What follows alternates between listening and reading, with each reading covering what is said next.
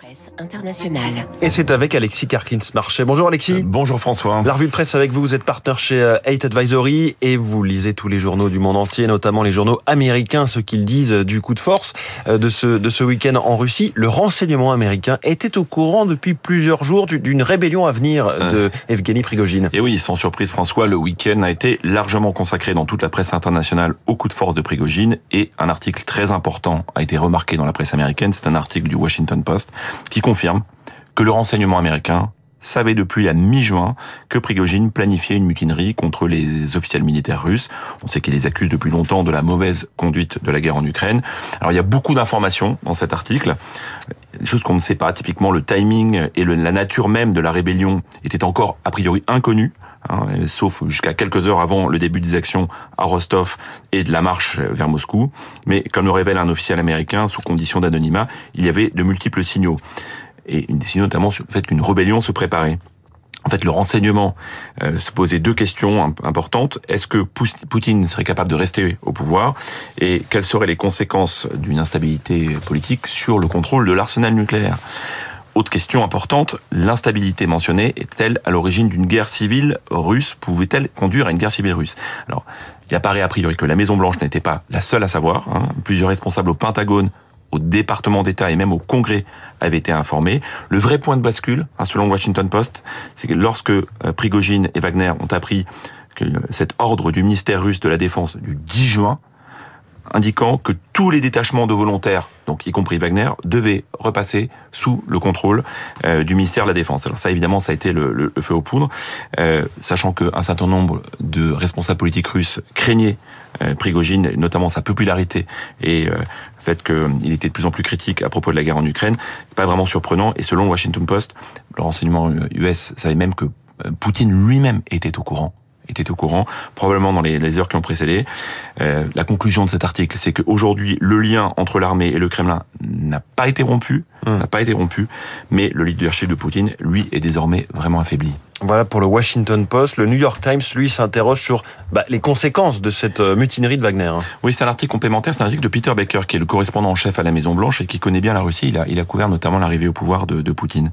Euh, depuis un an, en réalité, les officiels américains se, se demandent, hein, confidentiellement bien sûr, si euh, la possibilité d'une guerre en Ukraine qui patine et, les échecs russes puissent fragiliser à la fois Poutine et provoquent même sa chute. Pendant quelques heures, souligne Peter Baker, ce 24 juin, cette interrogation est apparue tout à fait légitime. Et même si la, rébellion de, Prigogine s'est arrêtée euh, finalement assez vite, Poutine n'est jamais apparu aussi fragile depuis son arrivée au pouvoir, avec des conséquences qui sont à la fois des opportunités, notamment au moment où euh, on sait que l'armée ukrainienne est en train d'intensifier sa contre-offensive euh, sur le front, mais il y a aussi des risques et notamment une grande nervosité à Washington avec un Vladimir Poutine imprévisible et désormais vulnérable. Comme le souligne une ancienne responsable du Pentagone, la vraie préoccupation principale maintenant de Washington, est-ce que les installations nucléaires seront bien sous contrôle des, militaires professionnels? Hum.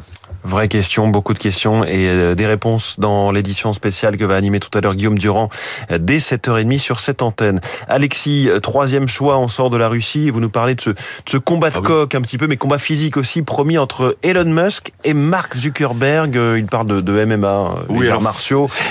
bon, tout ça est rigolo, mais c'est aussi deux visions de la tech. Oui, hein. c'est ça. C'est qu'en fait, c'est une tribune de Tim Lewis dans, dans The Guardian, donc la presse britannique, effectivement. Euh, c'est la réaction d'un message passé presque inaperçu d'Elon Musk la semaine dernière.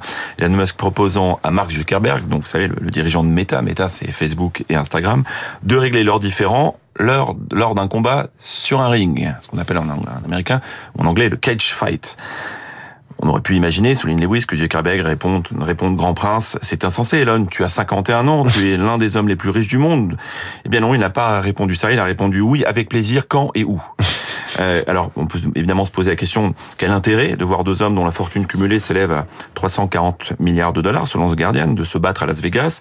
Est-ce que c'est pour euh, lever des, des, milliards pour des organismes de charité? Euh, L'auteur de l'article souligne qu'ils n'ont pas vraiment besoin de ça pour faire de la philanthropie. La thèse plus plausible, c'est que les deux cherchent à sortir de leur ennui de trouver un sens à leur existence et de faire des choses hors normes. On a déjà vu Zuckerberg, par exemple, manger des sangliers sauvages qu'il avait tués euh, avec un, arc et des flèches. Je sais pas trop comment on pourrait s'ennuyer en étant patron de Meta ou de SpaceX, Twitter. C'est pour ça que la thèse la plus probable, c'est quand même encore autre chose A priori, Musk plaisantait avec la provocation qui le caractérise.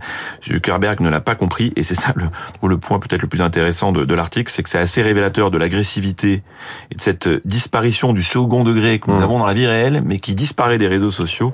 Et en tout cas, on est très très loin des objectifs euh, originaux, des objectifs initiaux que Zuckerberg avait annoncés avec Facebook, rendre le monde plus amical. François? Pas très amical en effet entre ces deux-là. Merci beaucoup euh, Alexis Karklins-Marchais. Je renvoie à tous vos amis euh, sur Facebook et autres euh, au podcast évidemment de la revue de presse internationale.